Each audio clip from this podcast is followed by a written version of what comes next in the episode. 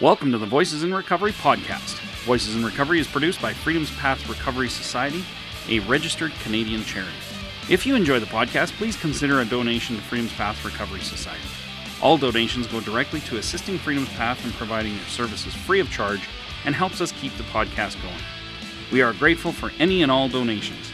This podcast discusses difficult topics such as childhood abuse, drug and alcohol use, sexuality and sexualized trauma, and more. If you are under the age of 18, please speak with your legal guardian prior to listening. The opinions expressed during the podcast are those of the individual and not those of Voices in Recovery or Freedom's Path or any other organization. Thank you for listening, and I hope you enjoyed this podcast. This podcast is being recorded on the traditional land of the Blackfoot Confederacy. This consists of the Kainai, Piikani, Siksika, and the Blackfeet in the U.S. We acknowledge the Stoney Nakoda, which consists of the Bearspaw, Morley, and Chiniki. We acknowledge the Tsuut'ina Huadene and the Métis, Inuit, status, and non-status from all of Turtle Island, and those who are visiting. We are all treaty people. Thank you very much for coming. All right, let's do this, yeah? Mm-hmm. You take it away, my friend. Thank you for having me. It's uh, quite an honor.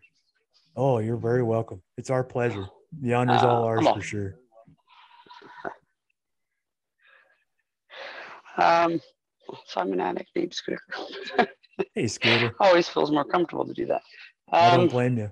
hi. Um, yeah. so I'm kind of, this is where I'm at is I was trying to figure out if I um, share how the story happened or how it came or like how, how it happened or how it happened and came to me hmm same time because I didn't know everything as it came as traumatic things happen. Uh, we tend to block those things out and more will be revealed, which has happened in the last even just year or so. More things have been um, revealed to me, which has added to my story. So I think the impact is probably as it's been revealed to me, just to kind of get perspective, I suppose. Um, Mhm. yeah. So it's an, I guess, uh, let's see. So I was raised by my mother, and uh, I had two brothers I grew up with, and my stepfather. And um, so I was three years old when uh, my stepfather came into my life. Like, oh, that, like that's pretty much where I'm at with it. He he was he was the main uh, character in my or the villain rather in my in my childhood. Um, Mhm. my mom and him went to high school together. He was very abusive to me. Um, he did not touch my brothers, which, I, like I said, I don't understand why that was a thing. But um, I feel weird repeating this, but that's okay. My mom worked at. Uh, I'm sorry for I'm sorry for you having to repeat it. Yeah. Um, making. No, it's fine. Don't worry for me. I'm like I'm twenty two fifty an hour anyhow Okay. is important because I think she was a very independent. I, Mm. I can raise my kids, take care of the house, and do my own thing. Yet for some reason, and I'm sure it was instilled as a child, she felt like she needed a man around to to make it okay or to feel safe. Or I'm not really sure what the motivation was behind that. However, it was what it was. So while she's out busting her about to make sure that there's food on the table, um, he was sexually abusing me. Um, regularly every night, right? Whatever. And he had told me at one point that if I ever told her about it, that he would kill me and then he would kill her. And uh, actually, I'm not really sure I knew what that meant exactly at that point because I Yeah. think I was like five. Um, but at some point, at some point, my mom did like I don't know what the tip off was, but she did come to me when I was about seven and asked me if he was hurting me. And I told her, yeah. I think at some point I got scared and like I thought she could protect me, you know. He didn't up getting he did get in trouble. He went to jail for eight months. Um, when he got out, she went and got a second job and put him up in an apartment because there was a restraining order against him. So she was paying for his apartment, all his bills. He didn't want to work. He was a man baby. Wow. So she's now working this job, raising three kids on her own, and a man baby in an apartment, working at Quick Stop, which in my mind is just ridiculous because how can you possibly be making that much money an hour and then go do that? It's like the insanity of it, right? Yeah. It was too much, right? And Yeah. so too much. So she uh, she did end up cooking. I'll tell you what though, and as I'm thinking about it, I will. One of the coolest memories I have at that at that time, which is amazing that one even and it just popped up. I think I might have even shared this with Danny at one time. It's about the time Pop Rocks came out. Remember those? Mm-hmm. Yeah. and I was sick. So mom was going to keep me home from school, but she had to go to work. She had to go to work because she didn't want to leave me there. She brought me to work with her to the quick stop and she gave me uh, Pop Rocks because I'm going to let you have these, but no, never drink a soda with them, right? Because they were telling everybody your stomach will explode or something. That's, I know that's very simple, but there's not very many memories I have. So, No, but I remember someone telling me the same thing. That's why I'm laughing. Yeah. right? Yeah, for real. Uh, but it was a moment, you know, the, like the, um, yeah, I think man, I could probably count those on one hand. So it's pretty cool that that just came. Mm. Yeah. Um, so she didn't end up quitting that job. And as a result, obviously couldn't afford that apartment. So she let him move back in. Um, the abuse continued. Uh, what happened between her and him? Like he he beat the crap out of her daily in the kitchen while we were in the living room watching The Simpsons. You know, we were all pretty petrified to move because we were afraid what he'd do. Um, Jeez. while the kids were making fire escape plans, we were making escape plans, you know, for my brothers to go, where to go to get help or whatnot in the event that Gary started beating on her again. And um, Smart kids. so I was probably about eight then. Uh, right before, uh, right before I turned 10, um, he ended up taking her life. I'm sorry to hear that.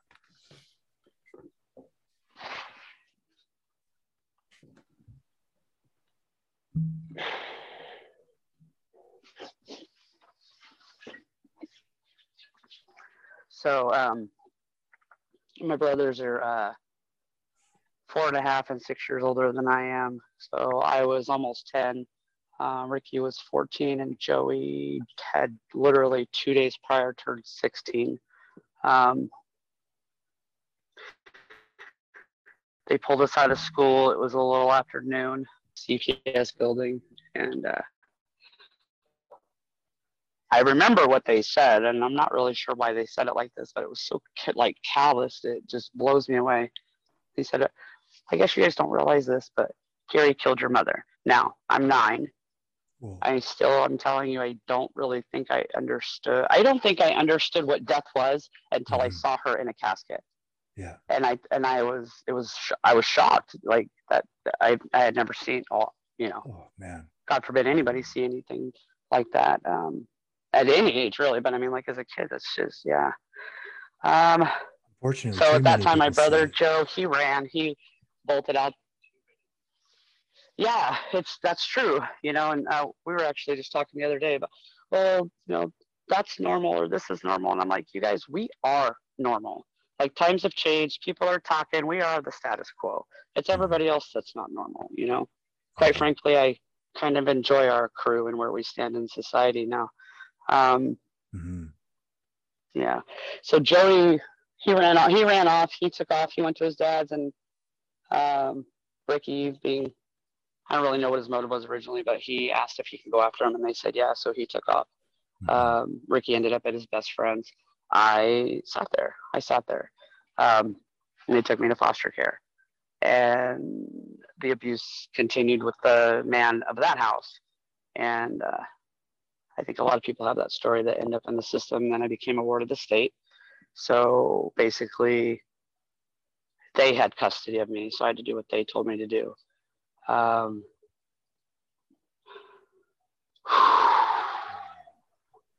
So I know that a lot of addicts can relate to this, and I think it's also kind of important. You know, I was the redhead, freckle-faced, four-eyed geek. I wore my brother's hand-me-downs because I thought that if I did that, then, um, like, mom wouldn't have to put out so much money. Maybe she wouldn't work as hard. What has just come to me recently is that was like in my head some kind of rationalization that she might be able to protect me, like if she was here. Maybe that wouldn't happen or happen as much or happen as bad or or whatnot. Um, that was in the 80s. I was born in 79. So, I mean, like, we're talking early 80s, mid 80s. Uh, that stuff wasn't cool. That's cool now. To have red hair is cool. To have braces is cool. To have glasses, you know, 30 something years ago. Um, yeah, times it was changed. a small town, a lot of elementary schools, but it all the times have definitely changed. Mhm. Times have definitely changed. Mhm. I am grateful for the time I grew up in. I am, um, yeah, I am super grateful for the time I grew up in because we kind of learned a little more. I think we learned how to appreciate things more. I think we were Mhm. probably the last generation to kind of get that privilege. Um, yeah, to learn things mechanically, and then computers came and stuff. I know that's off subject, but I'm pretty grateful for that. Mhm. Um,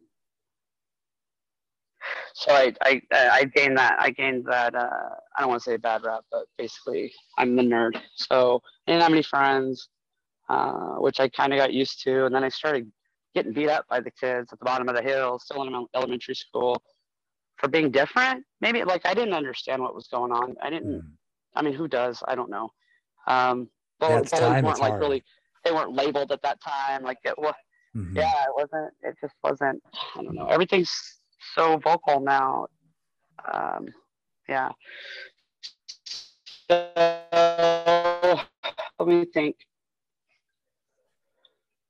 it all funnels into one junior high and high school so any kind of social status was nil and that might be trivial but with everything i was dealing with like on a personal level like it in my head i was like it was the least that could have been good for me anyhow is to have a friend or two and I like had an acquaintance, I think, or I mean, there were a couple people that that came around once in a while. But I can't really say that any of them were friends. They were just people I went to school with. Um, after my mom died, the kids in the neighborhood, like their parents and stuff, they wouldn't let me play with their kids because I don't know, like they acted like I had some kind of disease. The kids made fun of me because I didn't have a mom. I mean, just really weird. It's just really weird house. Yeah. It's gonna be so cool. I don't know how long I was in foster. I don't know. How... They can be, yeah, Mhm. they can be. And as a kid, you know, like I said, I didn't really understand why why all that was happening, and um,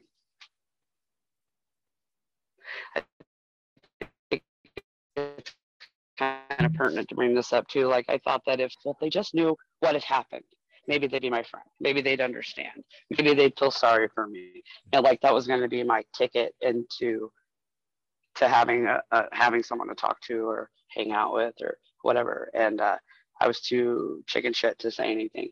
I was embarrassed at that point because now I know that everything that happened. So to be fair, up until that point, I really did think all that stuff happened. So to everybody, like that was just how things were. So um, I've had people go, why, did, why didn't you say something here? Why didn't you say something there? Because I didn't think anything was wrong. Nobody made a big deal about it. They let him back in the house. Everybody knew he was there. Everybody knew he was abusing me. So it must be okay. Mhm. Uh, yeah. Hang out with her. She's a nerd. That followed me all the way through high school. Um, I did eventually uh, move in. Well, I did get placed with my father, my biological father, who I didn't know actually was my father. I did think Gary was my father. I called him dad. Um, I learned that my dad and my mom were actually best friends. And uh, I think I got to him maybe when I was 12, and I'm guessing. Uh, he made it a point on a pretty rate was no longer here.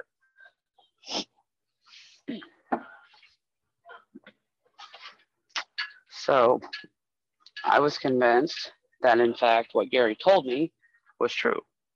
I told on him, he killed her. Um, so now, like, not only that, do I have this guilt that it's my fault she's gone. I have no reason to have any feelings behind it because it's my fault she's gone. And now I feel bad for my brothers because it's my fault they don't have a mom. I can go on and on, but that's like a really heavy burden to carry as a kid. Well, for anybody to carry. And uh, over the years, I've had people say, well, you know, it's not your fault. Well, I get that it's not my fault. I didn't pull the trigger. True. But that man did what he said he was going to do. And as far as I saw, because I did what I did. So cause and effect, yes, not necessarily um, fully responsible, but try explaining that to somebody whose father kept telling them the exact opposite. So um, it's not your fault, though. Yeah. It's not your fault. I know that. I yeah. do know that. No, I, I do know that. Right. Um, dad is uh, he he was just he i mean he was a horrible dad he was. Um what i know now is that he may have been a horrible dad but i know he was a good person like nobody's ever said anything bad about him. You know um he never i don't think he used i don't really know. The only time i ever saw him drunk was one time and he thought i was staying the night somewhere and i came back to get some clothes and he was out on the porch drinking with his buddies all my uncles which i found out later by the way, way were all hell's angels. I had no idea. But uh he was drunk looking back, I thought it was actually kind of funny. Um, but he was respectful like that in that regard. And that man never laid a hand on me, never. Um, I do believe he did the best he could with what he knew. Um, and I'll explain that in a bit. But um, he was not very nice to me verbally.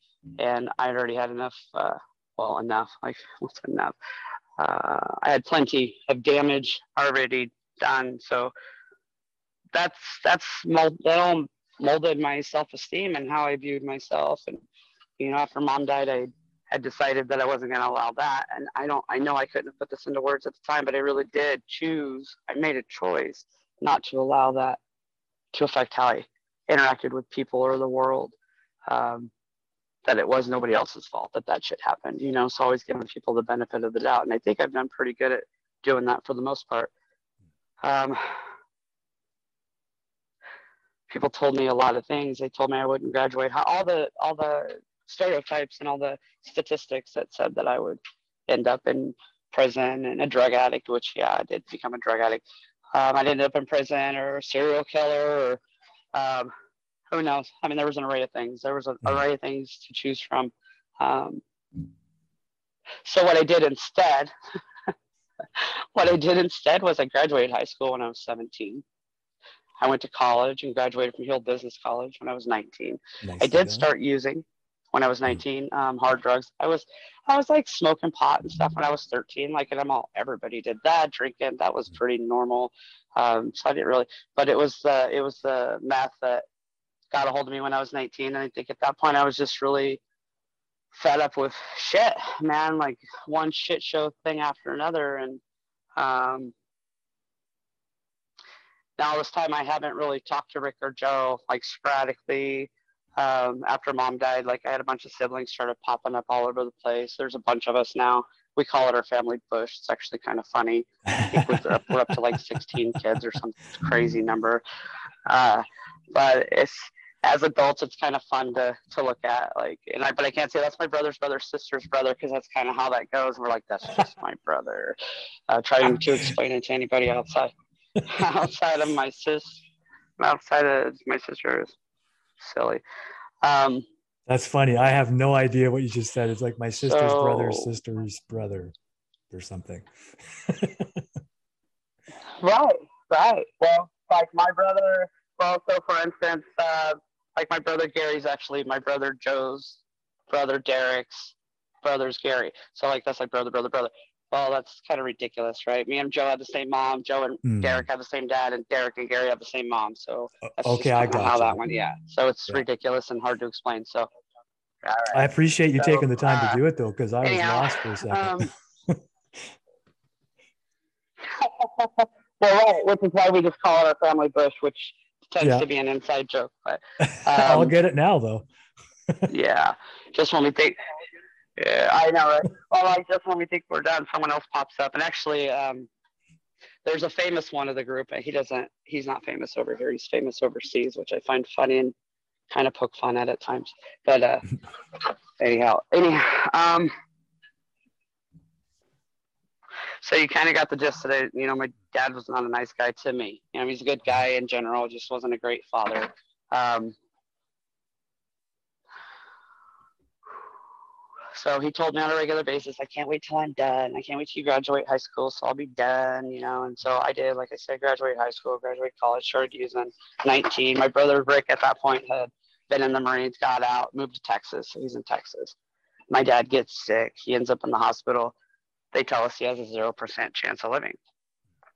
I'd say sorry to sound like a dick, but no, I don't. I was glad. I was happy. I wanted to throw a party. Please go away because yeah. you have made my life miserable. Like he's, there was not a day that went by that he made me feel good about myself. And it's not like I didn't already have enough of that coming from everything that happened prior to that.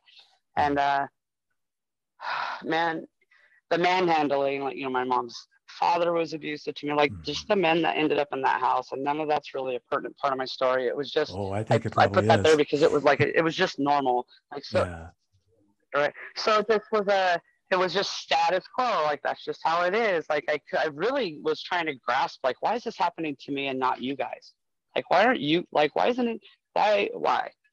Um, I'll tell you why, because all of that and and more, and I'll, I'll continue. But it's made me who I am today, mm-hmm. and uh, I'm pretty fucking proud of that. Right on. Pretty, I'm pretty proud of the person I am. Well, um, there's a gal that shares in a meeting, and every time she opens, she says, uh, "Oh man, I'm so and so, and I'm an addict, and hello my beautiful chosen family is what she says and i mm-hmm. just freaking love it. I'm actually going to talk to her about it because I, I want that like because i i can't stand my family. I don't like my oh my i hope they never hear this. I can't stand them. Like they have done nothing for me and as a matter of fact they knew what was happening and they allowed it. Who does that? How can you do that? Like i don't even have any kids. Yeah. you know Oh man. Yeah. That's hard oh, shit. There's, I just, oh, yeah. Anyway. Yeah, there's no making sense. So, yeah. There really isn't, and I mean, like, and I tried, and it, it hurt my head. So mm-hmm. I'm sure. It, um, it is what it is.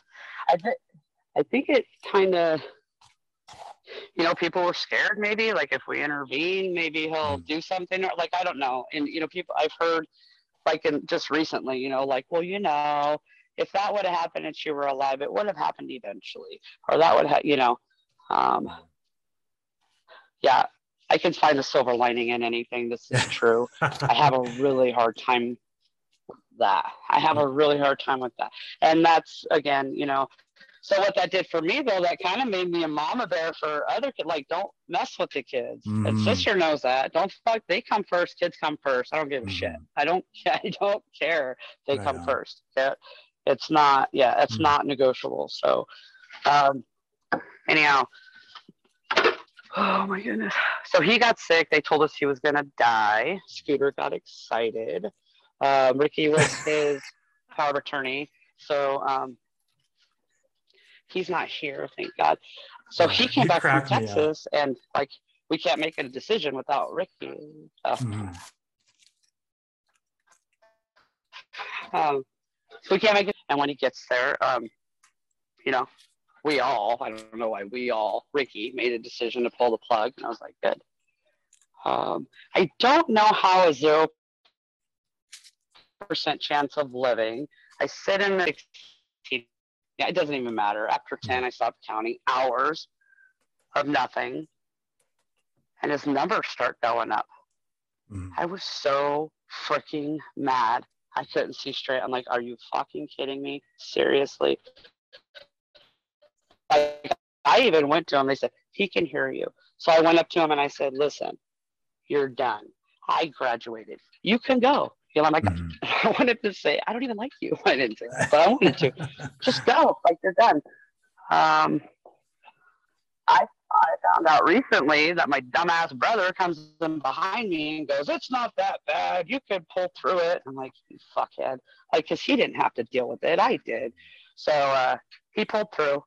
He did pull through. Mm-hmm. Uh, but what, what happened with that? So that was in 09. I was like, yeah, in 09.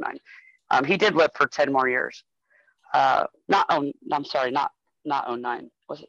Jesus Christ, 99, excuse me. he died in 09. So that happened in 99. I was 19. Uh, he did live for 10 more years. In 07, when I had four years clean, um,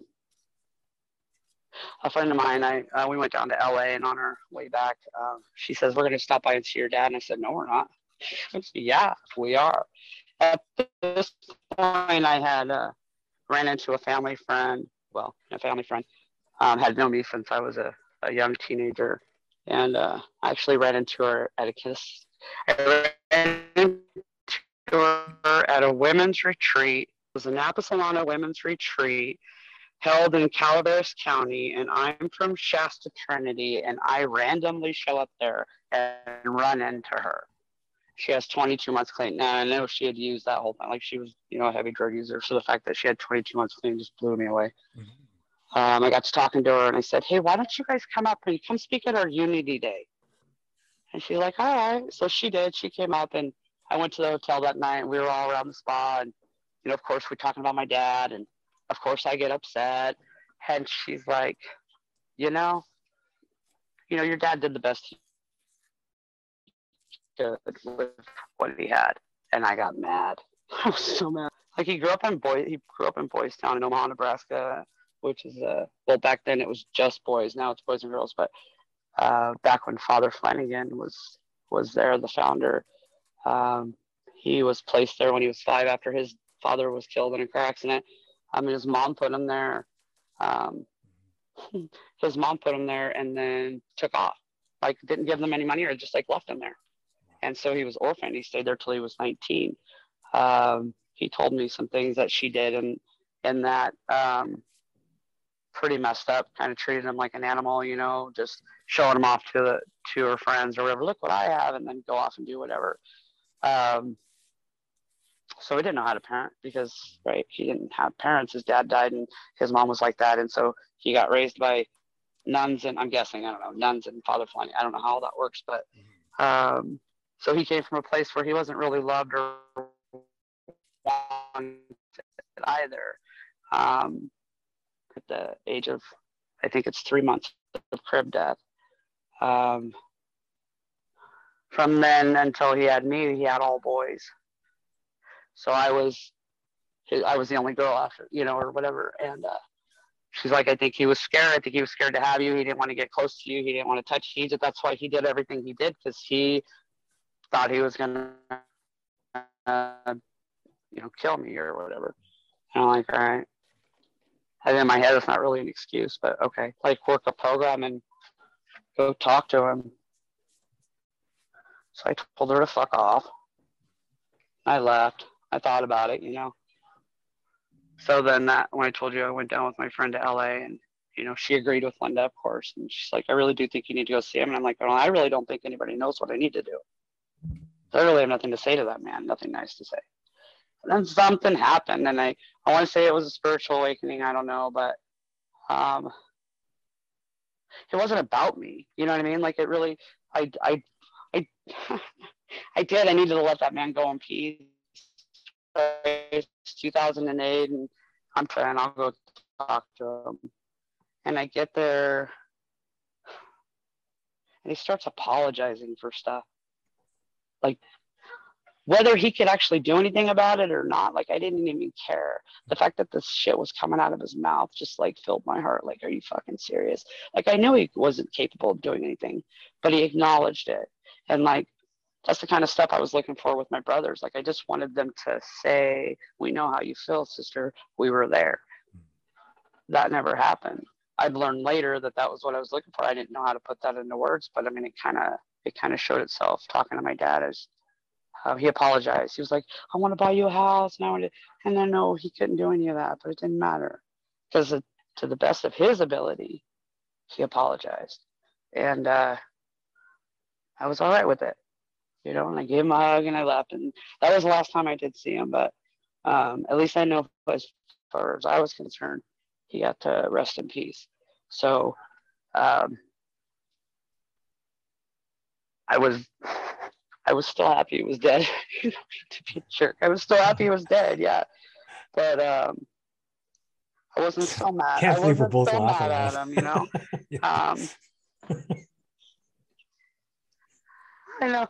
Well, you know, it's I don't know. I mean, um, I do want to. Uh, I want to back up a little bit because I mean, I told you I use and like, and we all use them. We're addicts, and you know, as part of the the podcast I used heavily, and my life became unmanageable, unmanageable enough for them to decide that uh, maybe I should go to a residential. You know, I'm not mm-hmm. going to give any war stories. Everybody knows the war stories. Mm-hmm. Uh, my my story really is more about all that underdog shit. Um, mm-hmm. So it started in '99. Um, it didn't last long, which means apparently I apparently I didn't use successfully because um, it was decided that uh, I needed to go. So they said, well, I lived in Martinez, Yosemite Concord. Yosemite Concord have people throw drugs over the wall. Like I'm still gonna get loaded. That's not gonna work. Mm. Well, there's this place in Oakland. Um, there's a place in Oakland. I'm like, you're gonna send me there for six months. I'm not leaving my car parked in Oakland for six months. I won't have a car left, right? Mm. And he said, well, there's this place in Redding." I'm like, where the fuck is Redding?" And like that, and that's where you're going. So after Redding, I go. Um, and uh, for six month program. So I check in uh, in March of 2003. And uh, I was there just to do what I had to do to get whatever papers I need to get signed so the judge would be happy, court would be happy, probation would be whatever, so that I can go home and do what I was doing. Just keep doing what I was doing. I didn't give a shit. Like I didn't understand why I was in trouble. I didn't feel like I was doing anything. I didn't steal anything from anybody or or tell anybody or hurt anybody or I didn't do the things that, you know, addicts do, right? I hurt myself. I mm-hmm. did. I put kids in danger. I that I didn't I didn't know like I didn't understand all of that stuff like the influence that I had on on people. Uh, well, the littles, you know, the adults didn't really care because they were right there with me, but uh, the little guys, uh, which I found out later, I didn't realize that I was let's say damaging, you know, but they saw what I did and um, they didn't like it and i was getting loaded with their parents and so it was my you know just that kind of stuff which seems kind of trivial but as a kid man it's a big deal. So uh, i did make amends to those kids later in life. I did after i realized the damage i uh, that i had or may have caused to them. Um, so uh, about four and a half months into that treatment program uh, we were detox they were sending the girls over to the guy's house to detox do a spend dries, you know, 72 hours, mm. alcohol, whatever. And I'd been over there a couple of times and not that I knew everything, but at four and a half months, of course, I knew everything and I knew who was going to make it and who wasn't going to make it. I really had no qualifications to make those judgment calls, but I sure as hell thought I did. Uh, so I had been like through three of them, and this one lady comes in, and there was just something about her that, like, I knew she wanted to get it. And she told me, she's like, if I don't get into that program, I'm going to die. And I like I was convinced if she didn't get into that program, she was gonna die. And so like I, you know, talked and did her detox and she left and I went back to the house and I waited a couple weeks and I asked the program manager about her. I was like, So what happened to so and so? And she's like, Oh, her county wouldn't fund her to come. I didn't realize counties funded like I didn't one, I didn't care how any of that worked. I didn't, didn't mm. know, you know, but I was like, what do you mean the county wouldn't? That doesn't even make sense to me. And she goes, well, that county doesn't have any money and they couldn't afford to send her here. And then I was like, shit. Well, now I'm sitting here on a six month program, not doing anything with it. And there was somebody that actually wanted to be here. So, like, I quite possibly just killed that woman. And I know that sounds kind of weird, but in mm. my head, like, it made sense. And I'm like, oh, shit. Mm-hmm. All right. So, if I, wow, I, I better do something with this, right? So, I mean, I'm not going to let that woman die in vain. Fuck. So that four and a half months, I made the decision to move to Redding. Um, and thank God I haven't found a reason to get loaded since. Um, but really, in the back of my mind, I wonder if that woman's still alive. I hope mm. so. Um, in the event that she isn't, then at least she didn't die in vain because she had an impact on me. And, uh, you know, hopefully I, oh man, hopefully I can do the same for somebody else. You know, just, uh, I think that woman and um, I hope she's okay. But I made that decision, moved to Redding, um, got involved in in uh, in recovery when I got out a bit, just a little bit. I was working a lot, so workaholic because um, I didn't because that's what I needed to do to, to survive. That's what I told myself. Um, I didn't really participate much in the 12th step. I had one meeting I went to every Monday night. That was the only night I had off, the only time I had off, um, which proved to be very beneficial. You know, a year later when time started freeing up and um, kind of like you know babies when they're swaddled they feel secure and safe and so when i was working like my schedule was tight i always knew where i was and where i was going to be and what i had to do so when like i can go from three jobs to one good job and i had all that free time i didn't know what the hell to do with myself so i went and started being a service um, like a junkie i was a service junkie i always did a lot of service all over california and oregon and i mean i was everywhere but I had fun doing it, and I think I was pretty good at it, and I learned a lot, you know, and I met some pretty cool people. Um, it hasn't been easy in recovery either. Just um, like I said, I did all those things that they told me I wouldn't do. I, I graduated, I graduated yes, high school and college, but uh, education became a pretty big deal to me um, when I got when I got up here to Redding because I realized that I they're like they were starting to want like bachelor's degrees and stuff. So I was like, should I go back to school? So I I tried a couple colleges and um, I ended up at Colorado State University. Uh, ended up getting my bachelor's degree in 2015 with a, a bachelor's in organizational leadership and uh, minor in human resources and organizational development, and then started wow, my master's degree actually. Congratulations, uh, Scooter. Um, yeah, yeah, um, and uh, Thank you. Thank you. Um, that was a criminal justice, and I don't remember. Uh, the thing is, is I did it. Like I did it. They told me I wouldn't, and I did it. And uh, actually, and, and I didn't say this, but I think this is kind of important too. My probation officer, um, when I met her, and she sat me down, she said, "You know, you're not a bad person. You just made bad choices." And like that really was a pivotal moment for me because up until that point, nobody really had anything positive to say to me. And that was mm-hmm. like, I hung on to that. I go, well, that's true. I don't know you, and you said that to me, and your probation officer. And like, mind you, like, she was the reason I went to my first NA meeting. And when I got there, I'm like, I thought, sure, you know, I better behave myself, pay attention, because they might tell on me. Um, I was relieved to hear that that thing was uh, under no surveillance at any time. So I was pretty excited about that. But it was uh, she was a pivotal person in my world. Uh, that first bit of positivity. So I think that was kind of the fuel there. And then uh, Carlisa, who was the family youth and family lady that worked by her side, in a different county. She was in Solano County. That's the county. The two of them became friends. The two of them are also still friends of mine on Facebook, and I talk to I talk to, keep in touch with regularly, and um, truly, like I know that nobody, I know that I did this myself, but like my higher power, you know, obviously has got the way to put things in place to bring me where I needed to be to get me where I am, and um, I think the people that were along that path are they deserve some recognition in my world because they are a big part of my story. So um, yeah, that's that was pretty cool. Um, I did start. I opened a nonprofit. I got together with some friends and started a nonprofit organization called Scoots Never Alone Resource Center. We had put together a rather large, um, we had a lot of services we were offering for mm-hmm. people that wanted to help themselves. It wasn't something like people were sent to for court. Like if you wanted help to change your world, we could help you because like we've been there, we've done that. But we did it in a way that like you had to want it because we didn't want people there.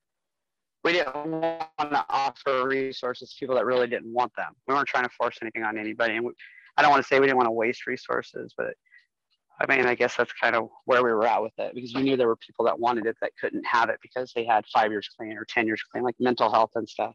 If you don't have a needle sticking out of your arm or you're not drunk or you don't want to kill yourself or somebody else, they won't help you. But if you got like you've got a mental disorder, like some of that stuff does like yes i'm sure that all that thing ha- all those things happen at some point but sometimes you're you don't have those things going on you still need help and mm-hmm. they won't help you so we were we were had found ways around that to help people also uh, like i didn't have any life skills right because i didn't have parents to teach me like richard my dad he never spent time with me with any of that stuff so i didn't know how to do anything i didn't know about banks checking mm-hmm. accounts credit cards paying rent you know what I mean? Like these things that I should have known, yeah, but I didn't. Um, I bumped my head a lot. I did that. Um, so we were really creating an environment to kind of fill in those blanks because those weren't services that I've ever seen offered because you should already know how to do that. Mm-hmm. Uh, not everybody lived by my world. So when people are like, look at me like, well, gee, you should already know that. And I'm like, don't say that to me. You don't know what I should know or do. You don't know unless you know. You don't know unless someone tells you, you know? Mm-hmm. Exactly. And I mean, the, the system was created by people. The system was created by people who supposedly know and what they want is to teach you what they know and have you be like them to be healthy yeah right as opposed right. to being what you need right. to be right which is so um yeah.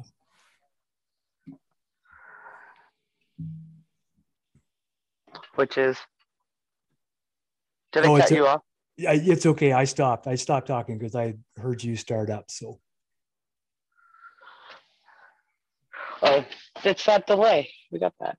Sometimes I sound like Rosie Judson too. so um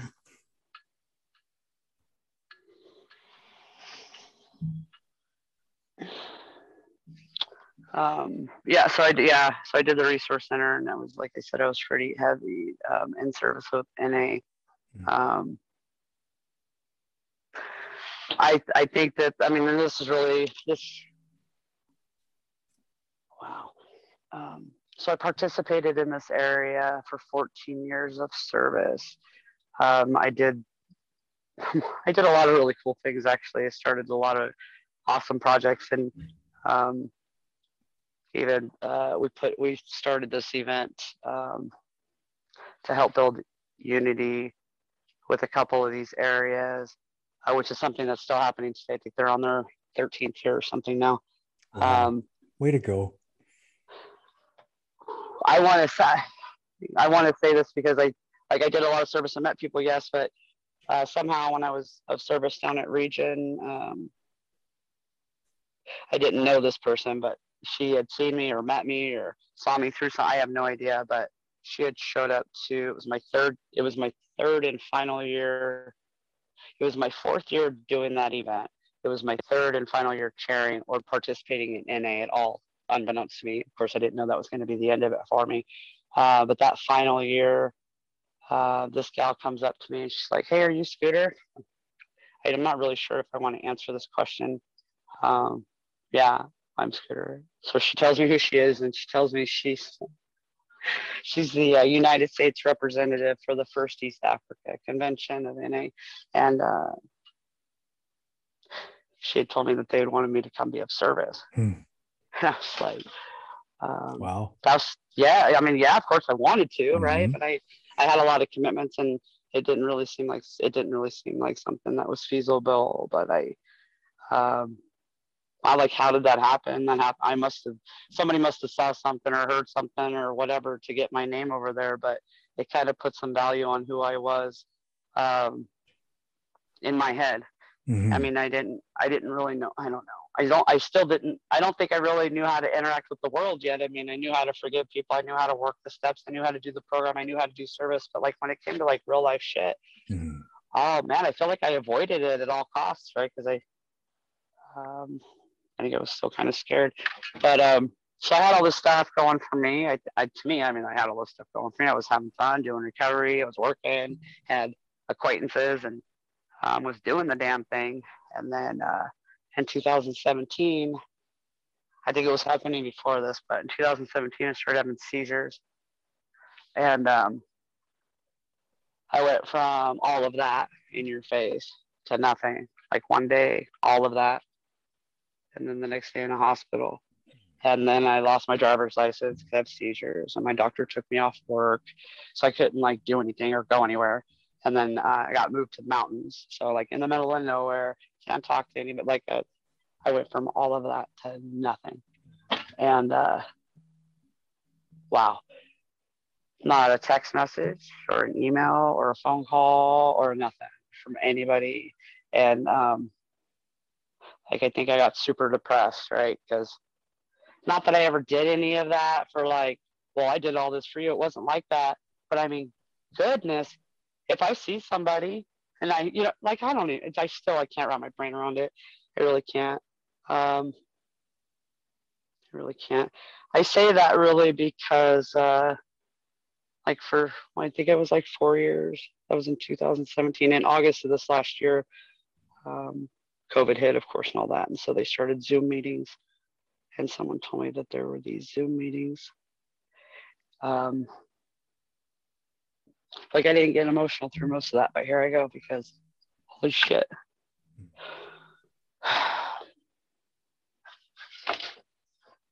I don't even know if I'm supposed to be mentioning like the specific programs, but like really that program saved my life. Oh, of course you can. Yeah, you sure can. And um, I mean, on their part, not really. I mean, I get that, but I don't like get. I don't want to get in trouble from, you know. No, I, I, hear I you. I guess. Um. Anyway, so I I did right. So in August meeting, um, I went to 196 meetings in 30 days, like desperately trying to like find a place to fit in, just to fucking fit in somewhere. And um, you're doing great, Scooter. There's a couple girls that reached. Thanks. There's a couple girls that reached out to me on the couch, which is uh, my home, my home group, my my first primary home group. But um, the person I call my sister, my best friend, my twin flame, whatever, whatever, man. She was the first person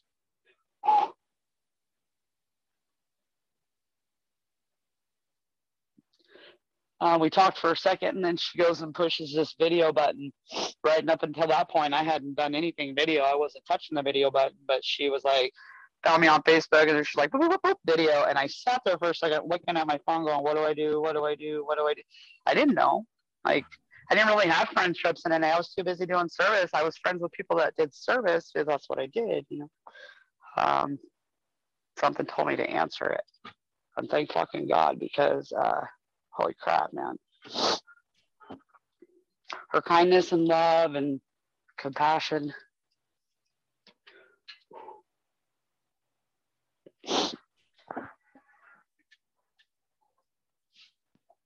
Danny, I know you know this, but like truly, up until that point, like, and as you know, as I tell you my story, nobody's ever fucking loved me like that, ever.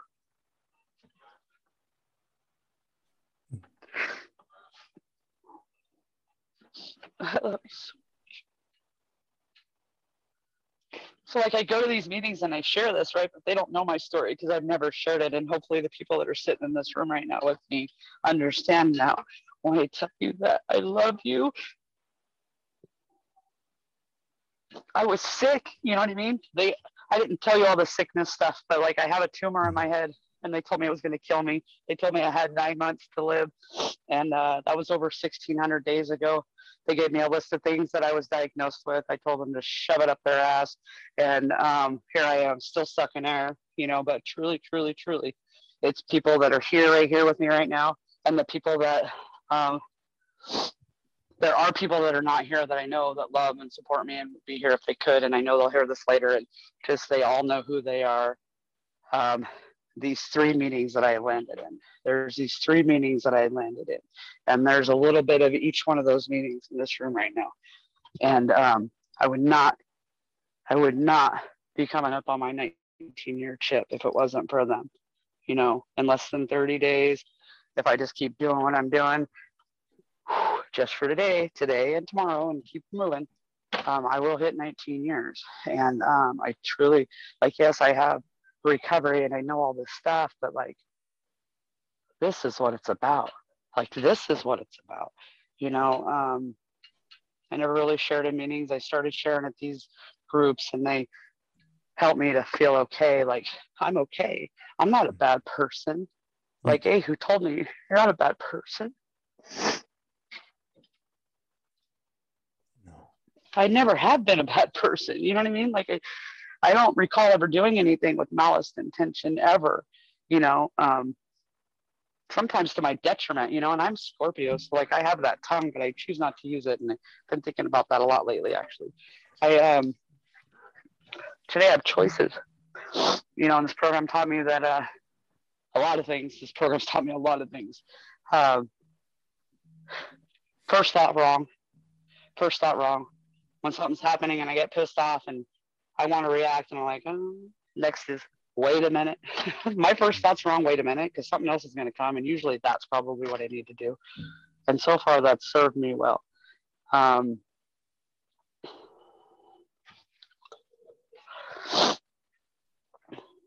I've experienced more love. I don't even know how this is possible, but I have experienced more love behind the screen in in the rooms in the program. Uh, more love than I've ever, ever, ever, ever, ever. I'm 42 years old now, and I ever have had ever. Mm. I wouldn't change it for the world. And you know what? We don't we don't always get along. I know we don't always get along. Um, But at the end of the day, I know that if I ever needed any of them, and they're all over this world, like all over this world, um, if at all possible, any one of them would be on a red eye flight to me to help, you know, and they're actually, they're proving that right now because I'm in a situation where I need to go. I need to leave like now or yesterday. And um, they're already planning uh, Operation Get Scooter off the fucking mountain. So, hmm. um, I feel like they put an APB out. They're like, all right, we're on our way with it. and, uh, the fact that they care that much, like they care about my internet, like they get pissed off and like they all want to come out here and install satellite dishes everywhere so they can talk mm-hmm. to me. Mm-hmm. And I just like they babysit me, right? Because I have these seizures and I have all these I have all these problems and stuff. But like every minute of the day, like I, I am somewhere with one of these guys or the one of these people in this room at all times fucking knows where I'm at. There's at least three of them that know how to get a hold of my jackass brother, you know. So it's I'm I'm taking care. Like what the what? That's far out, man. So what a what a fellowship. It like it matters that those people. It is. I know, right? Right, exactly. And I, um, I'm just, I, am very grateful. I'm so grateful. So like all that bad shit happened. Yes. Did it suck? Yes. Was my, you know, growing up and fuck yeah, it all sucked. It did. God gave me one shithole situation after another. But you know what? I wouldn't trade this right here, talking to you on this podcast with those people sitting right there supporting me for the fucking world. Like there's nothing that compares to that. Nothing. And uh, one of the meetings one of the meetings one night, just not that very long ago. Actually, it was just what I think, sister, maybe last six weeks or so. I shared in this meeting. It was actually the after meeting, and uh, we were sharing some pretty deep shit. And um, I don't think I told you this, Emma. Um, we shared some pretty deep shit, and when we left there, I actually felt this weight lifted off my shoulders for the first time. Like I never felt that before, and I've shared at a couple of the other meetings online, and I just didn't feel that with these people I did, and uh, I hear like a share a pain shared is a pain lessened, and I finally started. I'm like, that's bullshit. Like I know that you guys say that, and I know that you mean well, but it's really bullshit because the only time that really happens is when you're sharing with people that care about you. And I don't know if everybody knows that, but because I have that experience where people didn't really give a shit about me to this, like there's a vast difference. So I share with these people and I have this weight lifted off my shoulder and I'm like, oh, that's what that feels like and I get a hold of a spawn sister, someone we have shared a sponsor for 15 years, and I called her and she's in Texas, and I tell her, and she's like, Scooter, you finally got it? How do you now? Almost 19, and you just now got it? I'm like, shut the hell up. I mean, yeah, but um, it takes the right people, you know, and uh, God, I think God put all that stuff in my way so that I could appreciate what I have right now, like in such a big way. Um, yeah, so I am where I'm at now. I live, do live in the middle of nowhere still. Um, my goal is, uh, my goal is to be at Danny's here. I think by the end of the summer was, was the goal, which I'm super, super, super freaking excited about. Um, that I'm sucking air truly is, I mean, like I said, I know it's just, this is just a, a fraction of the people that support me, you know, but um, I, I really wouldn't, I wouldn't be here if it wasn't for them and uh, I guess how I met Robert, and Robert introduced me to you, and I get to to share the story, which I've never shared with anybody, and it may have been choppy and whatever. Um, it's been great. Yeah, whatever. I know there's stuff I left out, but what? Yeah, I uh, I hope that was okay. it's you know, honestly like the end today. Yeah, Thank Scooter. You. Thank you so much, Scooter, for uh, for sharing your story. Like what a what an amazing story and the fact that in recovery, you've done exactly what I think most of us try to do, right? Is live the best life we can with what, what time we've been given. Um, again, thank you right. so much for, for coming on. Is there anything else you want to say before we close it down? Other than thank you, and then I think that the fact that you guys have this podcast is pretty bitching. I've actually never heard a uh, podcast in my life, but uh, I think, well, I definitely start. I mean, thank you. Just thank you for having this. And um, honestly, uh, yeah, I do.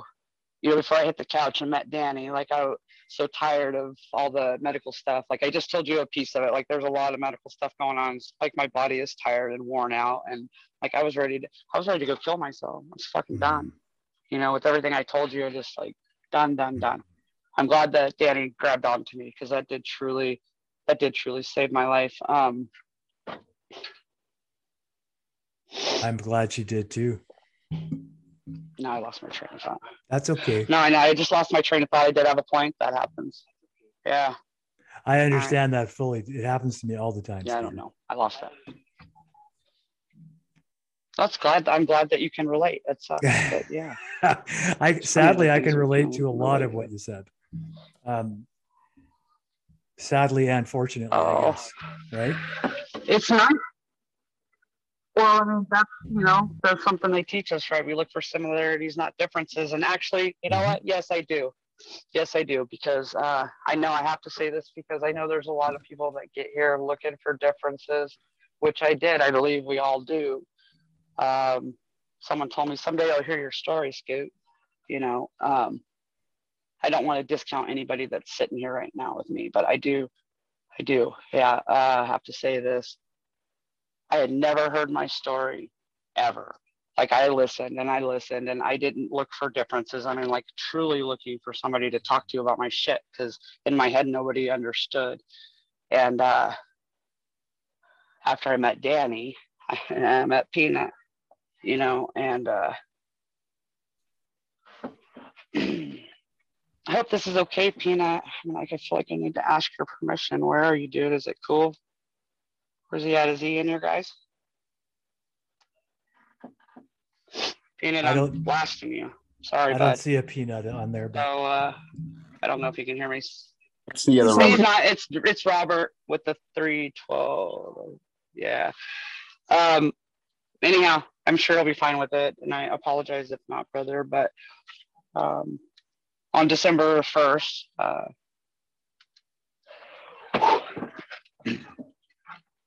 yeah. Peanut's best friend died in a car accident, and there's you know a story behind that.